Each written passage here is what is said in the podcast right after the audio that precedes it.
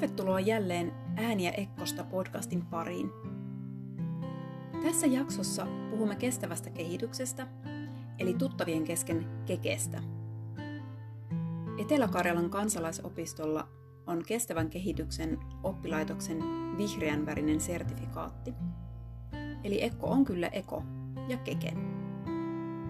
Mutta miten tämä näkyy opiston käytännön työssä ja miten kestävää kehitystä edistetään? Oikea henkilö kertomaan, mistä kekessä on kyse, on opiston kestävän kehityksen vastuuhenkilö Tuija Näränen. Minä olen Ekkon viestintä vastaava Kaisa Leinonen.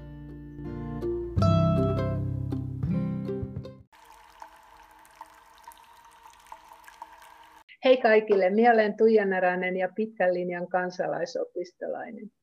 Tulin Etelä-Karjalan kansalaisopiston edeltäjään Saimaan kansalaisopiston kankaankudonnan tuntiopettajaksi syksyllä 1988 ja sillä tiellä olen vielä nytkin.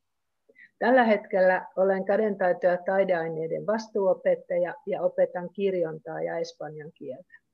Olen myös kestävän kehityksen vastuuhenkilö. Toki meidän opistossa kaikki, ketkä osallistuvat opiston toimintaan edistävät tätä kestävää kehitystä. Ja minä vaan siellä sitten ehkä vähän teen uusia ehdotuksia ja, ja, ja niin edelleen. Tuosta kestävästä kehityksestä tulee ensimmäiseksi mieleen jätteiden lajittelu tai kirpputorit tai älä osta mitään päivä. Ja täällä meidänkin opistolla lajitellaan jätteitä ja alakerrassa on semmoinen kierrätyshylly, jossa on kirjoja ja muuta tavaraa, jota voi käydä sieltä hakemassa. Et kierrätys onkin meille varmaan useimmille tuttua toimintaa. Mutta mitä kaikkea muuta tämä kestävä kehitys oikeastaan tarkoittaa kuin kierrätystä? Kaikki sun mainitsemat asiat edistävät tosi hienosti kestävää kehitystä. Mutta meillä Ekkossa kestävää kehitystä ovat myös vastuulliset hankinnat. Eli hankintoja teemme harkiten, otamme huomioon hankittavan tuotteen elinkaaren, kestävyyden ja uudelleenkäytön ja myös korjattavuuden. Ja yritämme pitää energian ja veden kulutuksen kohtuullisena, samoin kopioiden määrän. Ja meillä on erittäin tärkeää henkilöstön ja opiskelijoiden hyvinvointi, samoin kulttuuriympäristöt, tavat ja perinteet. Ja meillä opistossa monikulttuurisuus ja kansainvälisyys näkyvät arjessa ja opetuksessa tosi hienosti. Ja meillä on joka työkaudelle kestävän kehityksen erityisteema, jota meidän koko opisto toteuttaa yhdessä. Ja tänä keväänä itse asiassa viime syksynä ja tänä keväänä meidän erityisteema on meille kaikille ja koko maapallolle tärkeä vesi.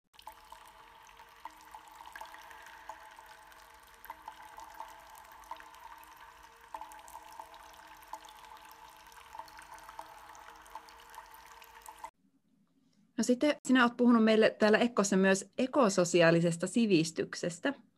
Mitä sillä tarkoitetaan? Ekososiaalisen sivistyksen lähtökohta on, että luonnon hyvinvoinnista huolehtiminen lisää myös ihmisten hyvinvointia. Ja sen tavoitteena voitaisiin pitää sellaista asiaa, että turvataan hyvän elämän edellytykset yhden maapallon rajoissa niin nykyisille ihmisille kuin tuleville sukupolville ja unohtamatta meidän eliökuntaa, luontoa ja niin edelleen. Ja miten tämä ekososiaalinen sivistys näkyy? Se näkyy kestävämpänä elämäntapana, yhteiskuntana ja kulttuurina. Ja parhaimmillaan tämmöinen ekososiaalinen sivistys vahvistaa meidän luottamusta tulevaisuuteen. Eli uskotaan, että näille asioille voidaan tehdä jotain ja myös huomataan, että asioille on tehty jotakin. Ja tuossa ekososiaalisessa sivistyksessä me ymmärretään meidän oman toiminnan vuorovaikutussuhteita niin muihin ihmisiin, luontoon, yhteiskuntaan ja tavallaan tässä lähellä kuin kaukanakin. Eli me laajennetaan meidän eettisen huolenpidon piiri tästä todella tärkeästä lähipiiristä tavallaan maailman kansalaisuuteen elolliseen ja elottoman luontoon sekä ajallisesti myös tuleviin sukupolviin. Eli me halutaan jättää tuleville sukupolville hyvän elämän edellytykset, mitkä meillä on, tai vielä paremmat edellytykset. Joo, tässä on tämmöinen toivon näkökulma aika mukavasti tässä. Joo, kyllä se kuuluu tuohon kestävään kehitykseen, että, että olemme tehneet jo paljon kestävää kehitystä ja tavallaan huomaamme, että vielä on tehtävää ja voimme tehdä, jos haluamme yhdessä. Mutta tästä voisi olla apua semmoiseenkin ahdistukseen tästä maapallon ja näin, että jotain Kyllä, on eli tavallaan ihmisille tuli se, niin kuin se ajatus, että asioille voidaan tehdä jotakin, eikä jäädä, jäädä ihmettelemään siihen tilanteeseen, että oi oi, nyt ei voi tehdä mitään.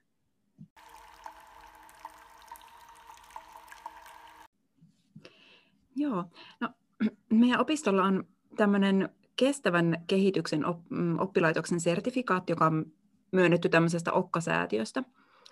Niin mi, miksi Ekko on halunnut tämmöisen sertifikaatin ja miten se saatiin?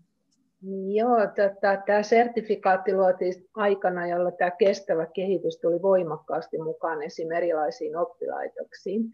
Ja sitten tätä kestävän kehityksen oppilaitoksen nimeä käytettiin melko vapaasti. Jokkasäätiö halusi luoda tietyn kriteeristön, jonka mukaan ne toiminta arvioidaan kolmen vuoden välein. Ja sitten siitä myönnetään se sertifikaatti ensimmäisellä kerralla ja sitten sen jälkeen aina uusitaan kolmen vuoden välein sitä, mikäli ollaan toimittu tämmöisen tietyn, tiettyjen sääntöjen tai kriteeristön mukaan. Ja meillä oli Ekkossa jo olemassa erittäin vahva halu edistää kestävää kehitystä. Tuossa 2010-luvun alussa saimme lahjoituksena 11 kangaspuut. Ja sitten silloisena, silloisessa toiminta, vuokratoimintapaikassa niin päätimme kokeilla tämmöistä kestävän kehityksen pajaa. Eli siellä oli kankaankudonta ja meillä oli siellä kankaankudonnan kurssilla päämateriaalina räsyt. Eli teimme satoja metrejä räsymattoja työkaudessa ja tosiaan sinne meni sitten kaikki lakanat ja verhot poistetut ja vaatteet ja niin edelleen. Meillä oli niin oikein ihan, ihan päätavoitteena se, että käytetään, käytetään näitä niin sanottuja räsyjä matskuna. Samoin siellä kestävän kehityksen pajassa oli sitten huonekalujen entisöinti. Ja siellä tuli tosi hienoja huonekaluja, toki meillä tulee vieläkin entisöintikurssilla. Ja myös korukiven hionta kurssit järjestettiin. Tämä oli semmoinen kestävän kehityksen pajakokeilu. Ja opettajat ja opiskelijat tykkäsivät tosi paljon. Ja sitten mä ajateltiin, kun tämä sertifiointi tulee, tuli tavallaan niin kuin ajankohtaiseksi ja Okkasäätiö loi, niin 2015 keväällä päätimme hakea sitä ensimmäistä sertifikaattia ja se meille myönnettiin. Ja tämä uusittiin 2018 ja tänä keväänä meillä on toukokuussa uudelleen auditointi, jossa katsotaan, olemmeko jatkaneet sertifikaatin edellyttämää toimintaa arkisessa toiminnassamme sekä opetuksessa. Miten tämä kestävä kehitys näkyy sitten opiston ihan arjessa ja käytännössä? Siellä mainitsitkin tuolla alussa, että opistossa lajittelemme jätteitä ja säästämme sähköä ja vettä ja harkitsemme kopioinnin tarvetta. Ja esimerkiksi kansainvälisyys monikulttuurisuus näkyvät meillä joka päivä maahanmuuttaja-opiskelijoiden ja opettajien myötä. Eli meidän tota, normaaliaikana meidän toimistossa käytävillä on maahanmuuttaja-opiskelijoita ja heidän, heidän edustamaa kulttuuria ja erilaisia kieliä kuulee jatkuvasti. Ja meillä on tosi ihania maahanmuuttajataustaisia opettajia, jotka tuovat sitten sinne esimerkiksi kielten opetukseen sitä omaa, kielikulttuuria ja muuta kulttuuria, tapoja ja niin edelleen. Ja tuo kielten kurssit, meillähän on paljon eri kielten kursseja, niin nehän on tuota kansainvälisyyttä parhaimmillaan. Ja esimerkiksi kädentaitojen kursseilla vanhat huonekalut saavat uuden elämän. Mun lempihuonekalu, entisöity huonekalu on vanha iso sohva, joka, joka entisöjän poika löysi Helsingistä roskalavalta ja he kuskasivat tänne Lappeenrantaan. Ja sitten äiti entisöi meidän kurssilla siitä sohvasta ihan uuden näköisen. Ja sitten myös meillä on semmoinen kurssi kuin Vaatteen uusi elämä.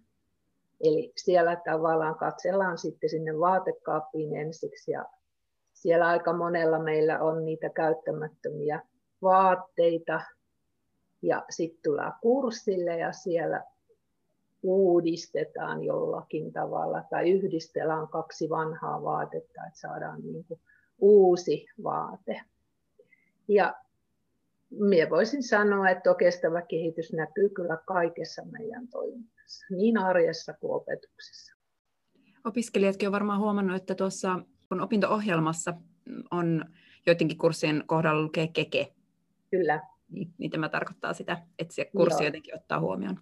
Joo, eli sillä kurssilla nyt sitten tavallaan niin kuin erityisesti keke tulee esille. Että esimerkiksi just näissä meidän kädentaitokursseilla ne edistävät tosi hyvin kestävää kehitystä, nämä keke-kurssit ja samoin meidän kielten kursseilla sitten, jos kielten kursseilla on, on tuota maahanmuuttajataustainen opettaja, jolloin hänellä on taas ihan toisenlaiset edellytykset ehkä, ehkä sitä tuoda sitä oman maansa kulttuuria, tapoja, perinteitä, perinteitä ja hänellä on myös omakohtaisia kokemuksia siellä kulttuurissa elämisestä.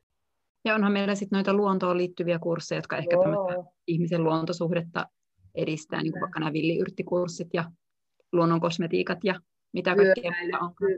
Näitä kursseja ehkä toivoisinkin, että voisi olla enemmän, että tavallaan niillä tämmöisillä niin sanotaan muilla kursseilla, niin ne olisikin sitten jollain tapaa ihan suoraan tähän kestävään kehitykseen liittyviä. Paljon on meillä ollut ja näitä voisi vaikka olla lisääkin. No onko sitten jotain, mitä voisi vielä tehdä vähän paremmin tai mitä sinä itse toivoisit, että mitä vielä niin kuin tehtäisiin vähän ehkä paremmin tai eri tavalla?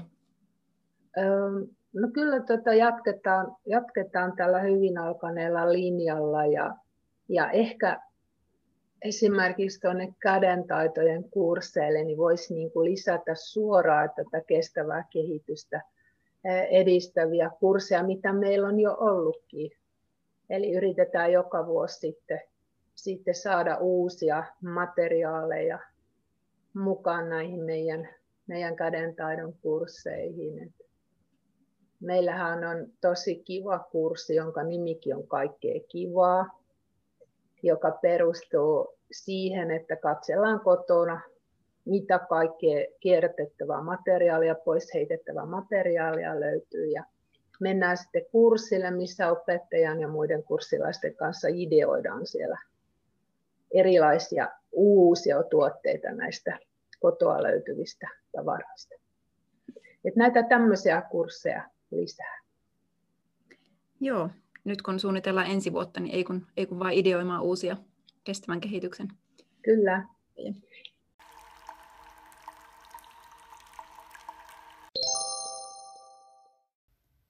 Otetaanpa hieman lisää selvää tuosta kaikkea kivaa kurssista. Kysyn kurssin opettajalta Minna Melkolta, joka siis opettaa Ekkosen myös savitöitä, että miten keketeema näkyy hänen kursseillaan. Minna ei nyt ole tässä jaksossa mukana, mutta hän vastasi, että savitöissä kierrätetään lähinnä työvälineitä, lehtiä, purkkeja, pusseja, keittiövälineitä ja myös kuivunutta savea liotetaan uudestaan käyttöön. Ylämaan kaikkea kivaa kurssilla on kierrätetty vaikka mitä matskuu, kynttilän jämiä, rikkinäisiä astioita, munakennoja, lasia peltipurkkeja, nappeja, helmiä, pitsiä, kirjoja, kankaita – roskiksesta ongittuja laattoja. Ja niissä on loihdittu vaikka ja mitä. Tuija, sinä olette nyt tosi pitkän uran kansalaisopistossa niin sulla on varmaan nyt näkemystä tästä, että miten kansalaisopisto on kehittynyt vuosikymmenten aikana. Ja onko se pysynyt tässä maailman muutoksessa mukana? Joo, eli tota, no sellaiset asiat ainakin nyt, nyt on ihan viime vuosina tosi voimakkaasti lisääntyneet ovat nämä tietotekniikka, sähköinen viestintä ja digitaalisuus.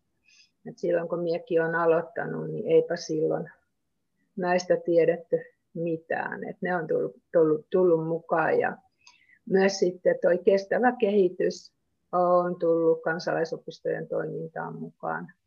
Meidän opisto oli ihan 2015 ensimmäisten kansalaisopistojen joukossa, ketkä saivat sitten tämän sertifikaatin. Sitten semmoinen paikallinen ja kansallinen ja kansainvälinen yhteistyö on lisääntynyt. Että sitähän ei aikaisemmin, ne teki tota kansainvälistä yhteistyötä, niin ei ollut. Ja mä oon itsekin ollut aivan hienoilla kansainvälisillä projekteilla mukana. On ollut tuota, Itävallassa ja, ja Irlannissa ja Skotlannissa ja kaikki ovat antaneet tosi paljon. Toki siellä on tehty paljon yhteisiä, yhteisiä asioitakin, mutta sitten se tavallaan se kansainvälisyys, jos ajattelee kestävää kehitystä, niin se on ollut siellä niin kuin tosi hyvä asia. Mikä on sinusta kansalaisopiston paikka ja merkitys täällä meidän alueella, ihan Lappeenrannassa ja ympäristössä, maakunnassa ja sitten koko Suomessa? Kansalaisopistot on minun mielestä toiminta-alueellaan ja maakunnassa ja koko Suomessakin erittäin tärkeää elinikäistä oppimista ja erilaisten asukkaiden yhteisöllistä hyvinvointia edistäviä oppilaitoksia. Esimerkiksi tämä meidän EKKO, niin kyllä tämä meidän opiskelijoidenkin mielestä on tämän meidän alueen asukkaiden opiskelukohtaamis- ja virkistäytymispaikka. Ja tuossa kestävässä kehityksessä siellä on myös tämmöinen sosiaalinen kestävyys, ja sehän tarkoittaa nyt just sitä, mitä kansalaisopistot on tehnyt ihan sieltä alusta lähtien 1800-luvun lopusta. Eli kyllä tuo koko kansalaisopistojen toiminta, se, se, niin kuin se ydin siellä, niin kyllä se on ollut kestävää kehitystä ihan alusta tähän päivään asti ja varmaan tulevaisuudessakin. Ja tuo sosiaalinen puoli on todella tärkeä, tärkeä meidän opiskelijoille, että se viikoittainen kokoontuminen opiskelija kavereiden kanssa, niin se on se viikon kohokohta. Myös oppimisen lisäksi, kyllä. Ja jos tota, ajatellaan koko Suomea, niin minun mielestä se Ekko on mukana jatkamassa tätä hienoa kansalaisopisto-perinnettä ja kehittämässä sitä toimintaa yhdessä muiden opistojen kanssa. Ja kun tässä nyt ollaan jatkuvassa muutostilassa, niin se on tosi hyvä, että meillä on, meillä on mahdollisuus sitten muiden opistojen kanssa kehittää tätä toimintaa. Ja kansalaisopistojen hyvä puoli on siinä, että meillä on aika nopea reagointikyky ja he, meillä on niin kuin mahdollisuus reagoida näihin muutoksiin. Ja, ja yksi hyvä esimerkki esimerkiksi on nämä, nämä tietokonekurssit, ATK-kurssit tämmöiselle vähän iäkkäämmälle väestölle. Eli sitten kun huomattiin, että kaikki meni, meni tuota, tämmöiseksi digitaaliseksi, niin opistot vastasivat tosi nopeasti koko Suomessa.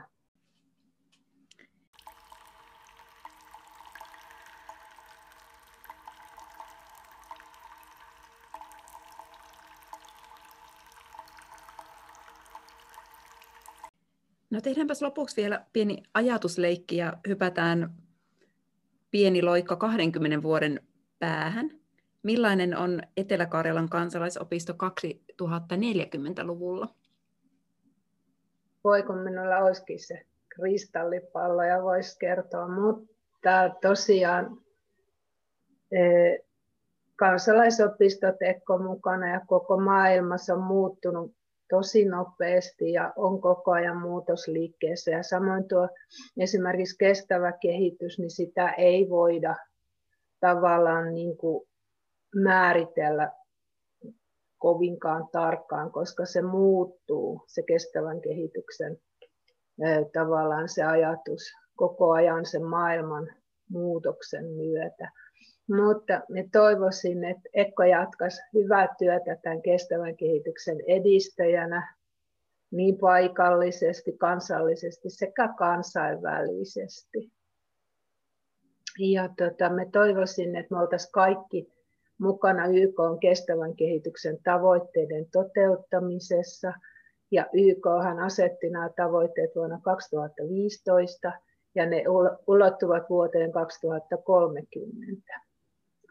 Ja näiden tavoitteiden tarkoituksena olisi kääntää tämä kehitys niin, että ihmisten hyvinvointi ja ihmisoikeudet, taloudellinen vauraus ja yhteiskuntien vakaus, niin nämä kaikki turvattaisiin niin ympäristön kannalta kestävällä tavalla, kun meillä on vain tämä yksi maapallo.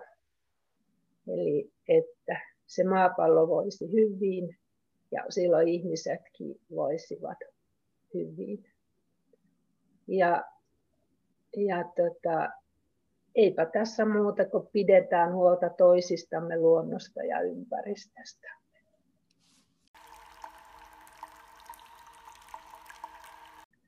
Ja ensi syksynä meidän opiston ylimääräinen keketeema on yhdessä kestävästi. Ja tässä ylimääräisessä keketeemassa meillä on tavoitteena keketoiminnan ohjaaminen tosiaan tuonne ekososiaaliseen suuntaan. Ja halutaan niin kuin ymmärtää ekologiset ja sosiaaliset asiat tämmöiseksi erottamattomaksi kokonaisuudeksi.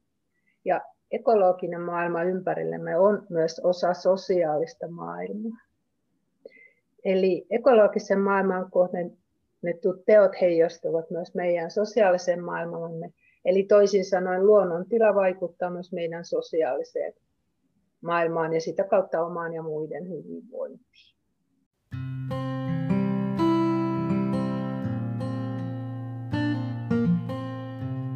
Ja tätä teemaa lähdetään toteuttamaan sitten syksyllä koko opiston voimin ja sitten mietitään, miten, miten se näkyy esimerkiksi meidän arjessa ja miten se näkyy meidän opetuksessa koko toiminnassa. Ja mä mielestä meidän opisto on kyllä ollut jo vapaan ekososiaalisen sivistyksen oppilaitos hyvin pitkään, mutta tehdään sitä vielä näkyvämmäksi.